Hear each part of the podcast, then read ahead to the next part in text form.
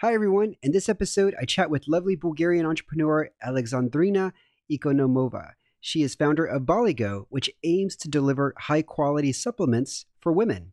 In this chat, we talk about her father's strict upbringing, which paid off, the bizarre yet lucrative job she had as a dancer during her teens, and how she's growing her startup.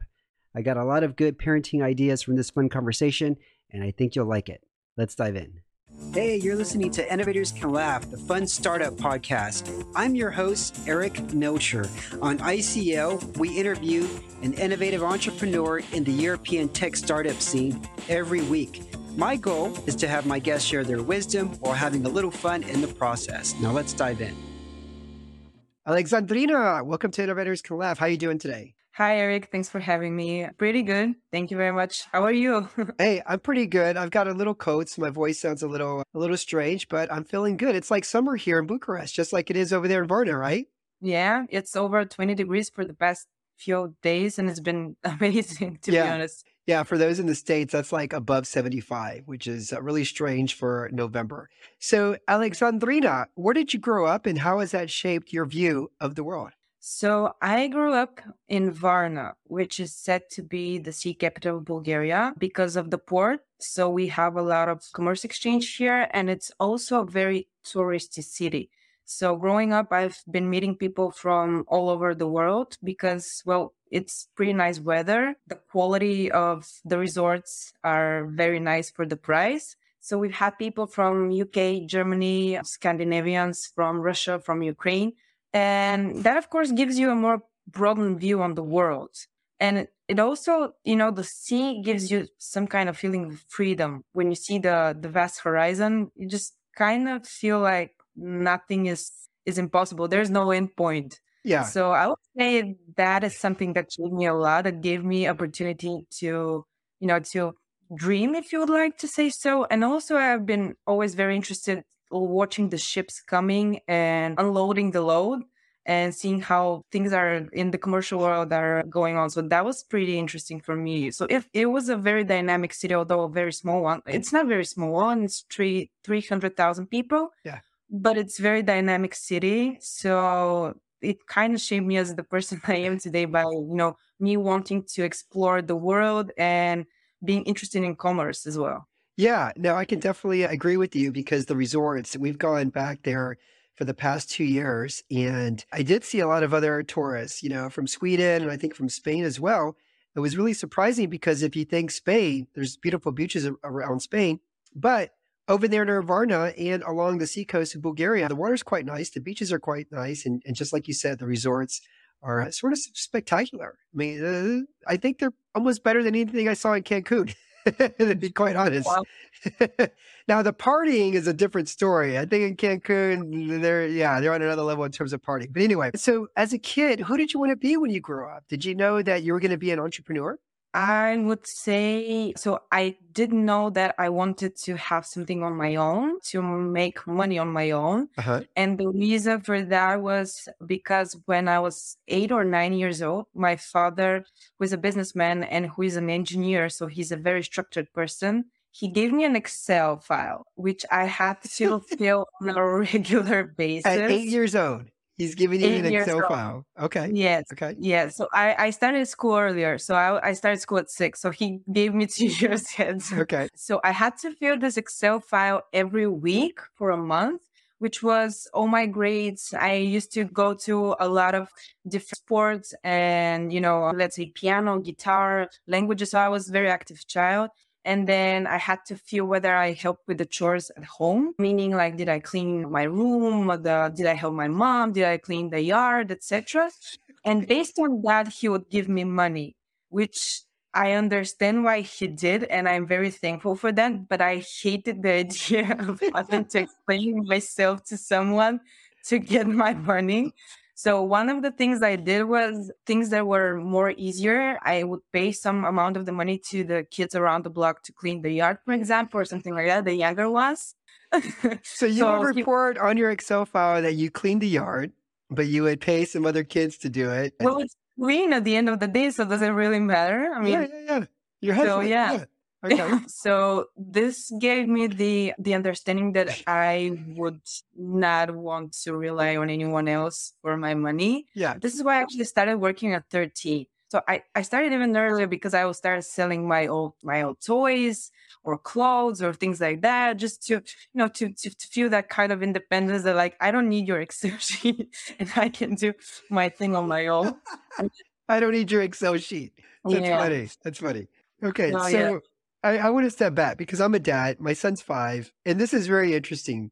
And so I don't know if I'll give him an Excel file when he turns eight, but I just want to know every month you guys would sit down and you would kind of show him your file and all the things, and he would evaluate it and decide what your allowance would be based on everything you accomplished that month. Is that correct? Well, kind of like that. So I would give him so I would at the beginning he would show me how to fill it, of course, because I was eight and I didn't know how Excel ex- operated. So he would explain me, and then every last Sunday of the month, I would give it. I would present him to him, and then he would tell me, okay, like based on this and that. And I have to mention that it included also how much I went out with my friends, I, which was important because he wanted to teach me that it's not all hard work you have to you know go out with for example if uh, there was a month that i didn't go out a lot or i didn't socialize he would give me less money because he wanted to teach me that only working and you know hustling won't won't help a lot to your mental and physical health which was very important for me so this when they excel this is very strange a lot of people are shocked when i tell them but it shaped me as a human to to keep accountable about the things I do. And I would probably do that to my children, to be honest with you, because it really helped me a lot. Okay, I am so fascinated by this. Is your father still alive? Yes, he is happily. Okay. Because I, I want him to hear this story and I want him to realize that what he did, he obviously knows already, but it's just great that now that you're an adult and his parenting may have been a little strange at that time. I've never heard this myself, but it paid off. And I think it's just a very remarkable story. So my hat's off to him as a father. Okay, so you had this Excel file. It seems like you get 13. You're like, wait a minute, dad. I can sell my own goods. I can make my own money. And so, so you you became an entrepreneur at a very young age. What was your early early journey like as an entrepreneur, starting from selling your own goods into how did what did it transgress to? So I was selling my goods from basically at the beginning with the Excel file because I knew things were not going very well for me. So I was so I was doing sports from six. I was doing gymnastics and I was doing modern ballet and classical ballet.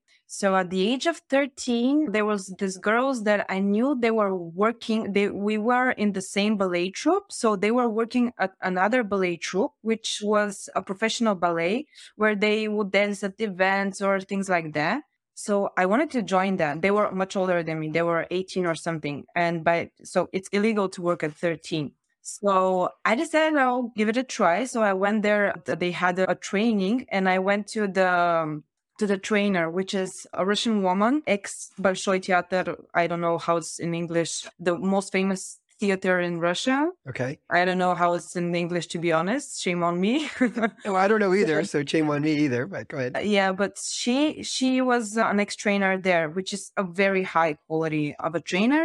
And I went to her and I told her I want to work for you. I want to work with uh, the other girls. And it was not only girls dancing; it was boys. It was very very very interesting, very very difficult as well because they did very difficult moves. Yeah. So I told her that I want to work with her. She was like, "You are 13. I cannot hire you." And plus, there are people here are older and they're more professional. So no. and then I was super, you know, like disappointed because I really wanted to to try out and I love dancing. So I just stopped everyone and started dancing in the middle of the room just to make her at least consider that. And she was like, okay, you have the balls. So let's figure out how we can actually make that work. So she she said that she mm. cannot do that without the permission of my parents, of course. So next step was talking to my parents.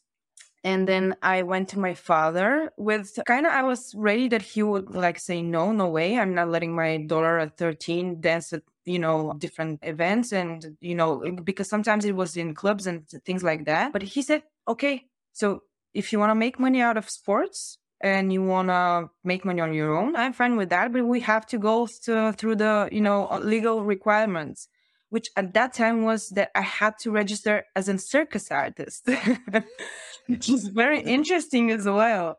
So yeah, and I was doing that until I was 18. So that was pretty awesome because I went to most of the big events in the country and in Varna. I danced in most of the the, the flashiest nightclubs and clubs and whatever there there was. So we traveled even abroad, and it was pretty fascinating. I mean, I because of course it doesn't always doesn't always see something that a 13 year old child should see you know it's nighttime but it was very it helped me to shape as a person and to to work even harder than the professional artist because i was 13 and i was like very eager to prove myself and to show that i can dance and i can work and i can make my money. So that was pretty interesting and that was my first job not exactly venture, I would say, but it was my first job. But yeah. it was like like freelancing. I would like to say. That, that's crazy. So you're out, and some of these events are like late at night, right? You're probably working like to past midnight on many occasions. And, and on the day, I have to go to school. Yeah. Oh wow. Basically, yeah. What kind of income were you pulling in? Like I don't know, in an average week or month? On a monthly basis, I could easily do around 1.5k euro at an age of 14. That was that was 14 years ago. I'm 28 now. Yeah. So I was doing pretty good, I would say. And yes. at 16 and 17, at one point I gained some popularity, especially in Varna.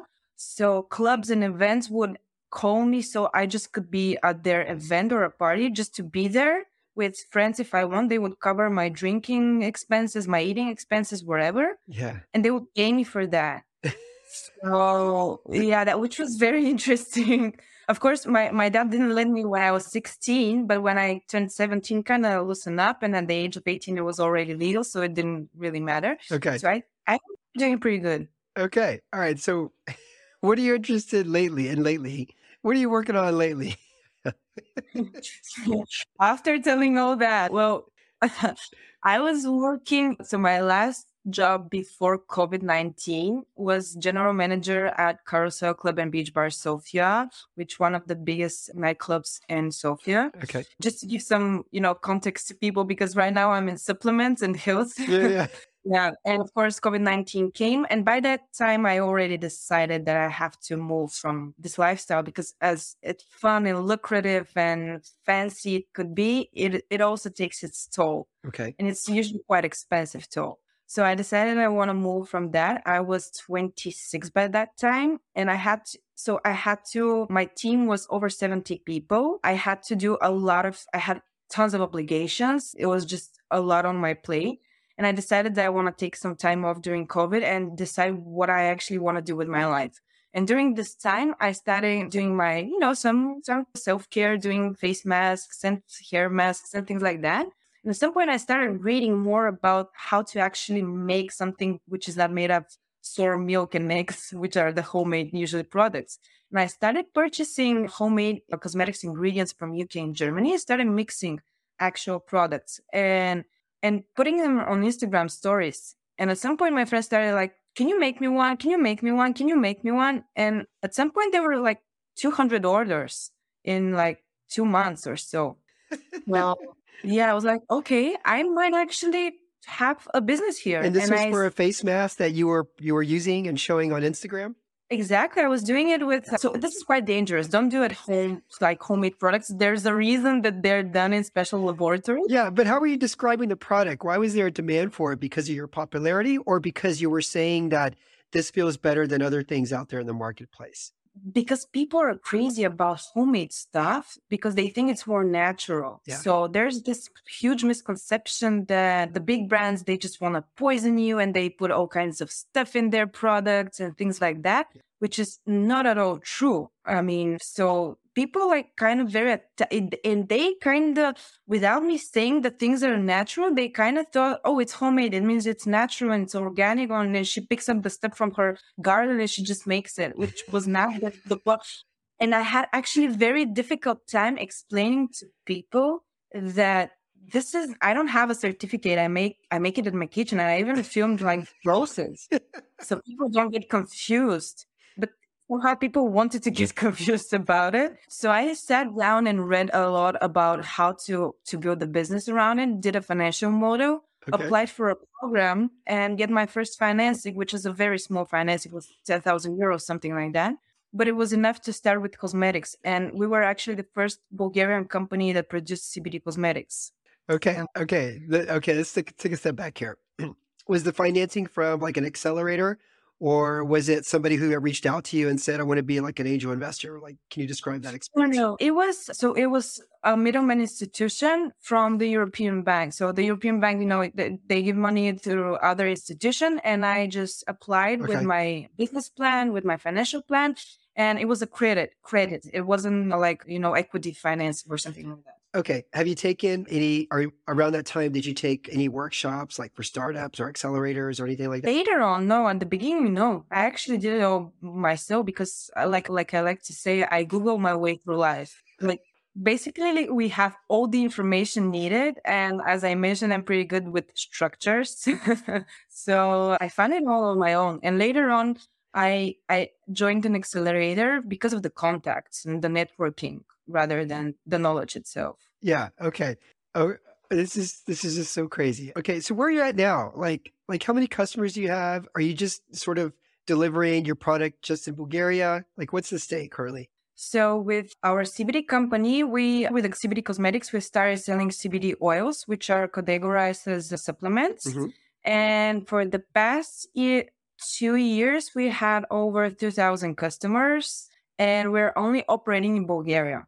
And we do plan to expand around Romania, but there's a lot of work to do in Bulgaria still because people still are asking us questions about would it get me high or things like that about the CBD product. So we do have a lot of work here before going. We wanted to enter Romania, but then like we talked to a few venture capitalists and they're like, first do this, this, and this, and then figure out how to enter Romania, which was very, how to say, awakening about our mess and where we are.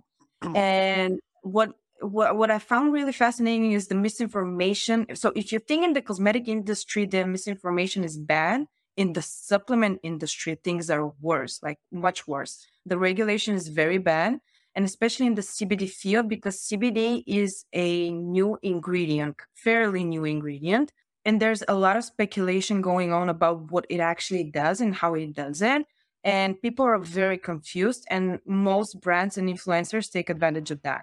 And this is something that just makes me very angry and when i what we do good at Baligo is that we actually extract information from clinical trials the one that the ones that are available now we synthesize them and inform people in more understandable ways. We have a doctor on our team. She's a doctor in Germany. So she helps with that part. And people are trusting us. That's why they're coming back and back and back.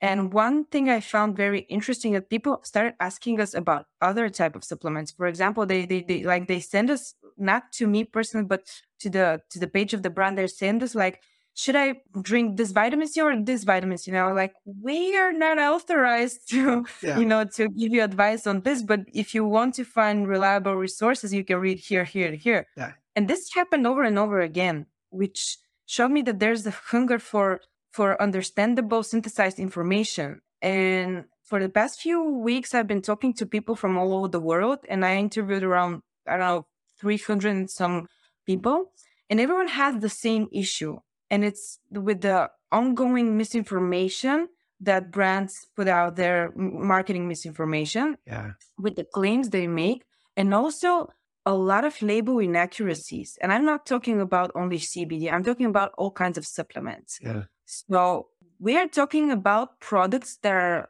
top rated on amazon that actually contain things in the product that are not mentioned on the label and this is this is huge. This is very bad. And so we were talking with my co-founders and we decided that we want to find to find out another company that not to find out but to establish a new company that would somehow set the standard in the industry. And we decided we'll do that by working with only brands that first they they do third lab tests on their products, meaning that you know that they test in in labs that they have nothing in common with Yeah. about the quality of their ingredients, which is very important. Mhm. They have the certificates that they claim that they have. Meaning, if you say that you're vegan or natural bio, you you you can like provide the actual certificate, and they don't use unethical marketing approaches. And there there's some out there that are very good. They're not all in the EU. Most of them are in the United States or in Australia. So we decided we want to go for that and we're now building that venture. so together with the CBD company, Yeah. we're building a new one right now. So yeah, that's what we're on right now. Awesome. Awesome. That is great to hear, Alexandria. Okay, a few other questions, sort of about you, your personality, but also about your business here. So, what was a specific hire that you made that really changed the company for you in a great way? You mentioned that you have a doctor on the team now, but has there been another hire that has been really impactful? Well, the doctor, she's a co-founder. She's not a hire. It's important to mention. I would say a marketing expert who also had the technical expertise, meaning that she knows how to set up, let's say, WooCommerce and Sendy and things that need technical understanding of what is possible and what is not. Because sometimes as a founder, you can get crazy. You want this and that and this and that. And if you don't have the technical ba- background, which I don't, Yeah. you need someone who knows mar- both marketing and technical needs to explain this to you. So this was a game changer. I learned with her a lot, like a lot, a lot. And it, it was definitely a, a game changer. Okay, so you're on WooCommerce. Are you also on other platforms like Shopify? I do, yeah. Shopify is pretty pretty good. I'm actually thinking about changing to Shopify. Okay. What's been the biggest driver? Like what channel in terms of customers? Is it still Instagram or something else? For CBD, well, one interesting thing, Meta doesn't allow ads for CBD because it, it forbids it because it, it says it's a drug. This is because different countries have different regulations on CBDs too. And just it's easier for them just to ban that. So for us, what was working a lot and it still is, is influencer marketing Okay. but I do I take my time to do the due diligence with the influencers. So I dig very deep on their like what they what, what they've advertised, how they talk to their followers. I very very quickly observe how they they respond to the information that I'm giving them because as I said, it's very important not to share misleading information. It's easy to do that. And they're used to do that. So it, it's a long process and it's an expensive one. So yes, influencers. How are you connecting with them? Are you using an agency or is there a platform that you're using? No, I'm just looking for them. So, well, working in the clubs for so long helped me knowing a lot of people. So some of them I know, some of them that I don't know, I ask someone that I know knows them to make me a warm intro. so I can talk and understand better the values of the influencer. So I I probably take too much time in that, but I very much pride myself in what we do and the way Yeah. we do it. So I really am very specific about the people I want to work with. So yeah, so warm intros. Okay. What's a habit that you that has really contributed to a lot of your success? A habit that you consistently do. Making my bed first thing in the morning. Okay.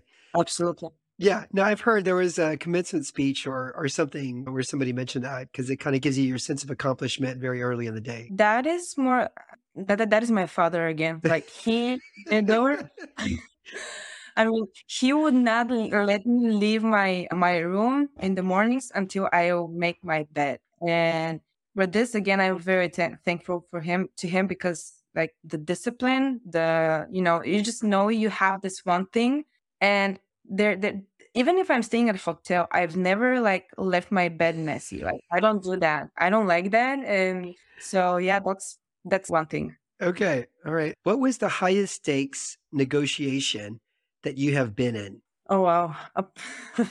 I would like to say my first job when I asked my dad if I can work for for the globe, but no, that's a difficult one. Hmm. I'm not sure to be honest. Oh, probably when I was talking to to the main expert of the country for food and cosmetics regulation when it came to the CBD. So I had to kind of negotiate with him the terms on for us on registering the product because so right before we registered the product, bef- like the EU Commission w- didn't still have this regulation where it said like we we forbid all the European countries to forbid CBD commerce. Uh-huh. So it was right before that when we started. So I had to talk to him to allow us to test and make our products because we knew this this legislation will come. It was just a matter of time. So I had to talk to him and to negotiate with him so that he could allow us Okay. to do that. It wasn't illegal, but it wasn't legal either. So we, it was in the gray area. Yeah. Probably if I didn't talk to him, it wouldn't much matter, but it, it was just, you know, it, it gave us the, the, the, the sense of, you know, of a Yeah, really yeah. established brand. Well, security established brand, we, we very much pride ourselves in the way we work, in our principles. So, and he was, he was okay with that. It took some time, but at the end of the day, he gave us a huge support and he was advi- advised us on some things, which was very important for us. Yeah. Okay. Last question for you. this is just really a fun question. What is a word that rhymes with date or heart or kiss? Date, skate, hard, uh, like one word or different words? One word you could pick from those three. So date, heart, or kiss. Well, date, skate. Okay. Skate. All right. Okay. Alexandrina, thank you so much for being on Innovators Laugh. I will include links to Alexandrina's LinkedIn profile as well as her website. And for everybody listening, feel free to share Innovators Laugh with your friends. That's how we grow. And until next week, goodbye and continue hustling out there. Cheers. For listening to the show. If you enjoyed it, I'd really appreciate it if you could give us a review and star rating. Also, don't forget to sign up for the ICL newsletter at innovatorscanlaugh.com where you can get the bio and details of each guest. Thanks.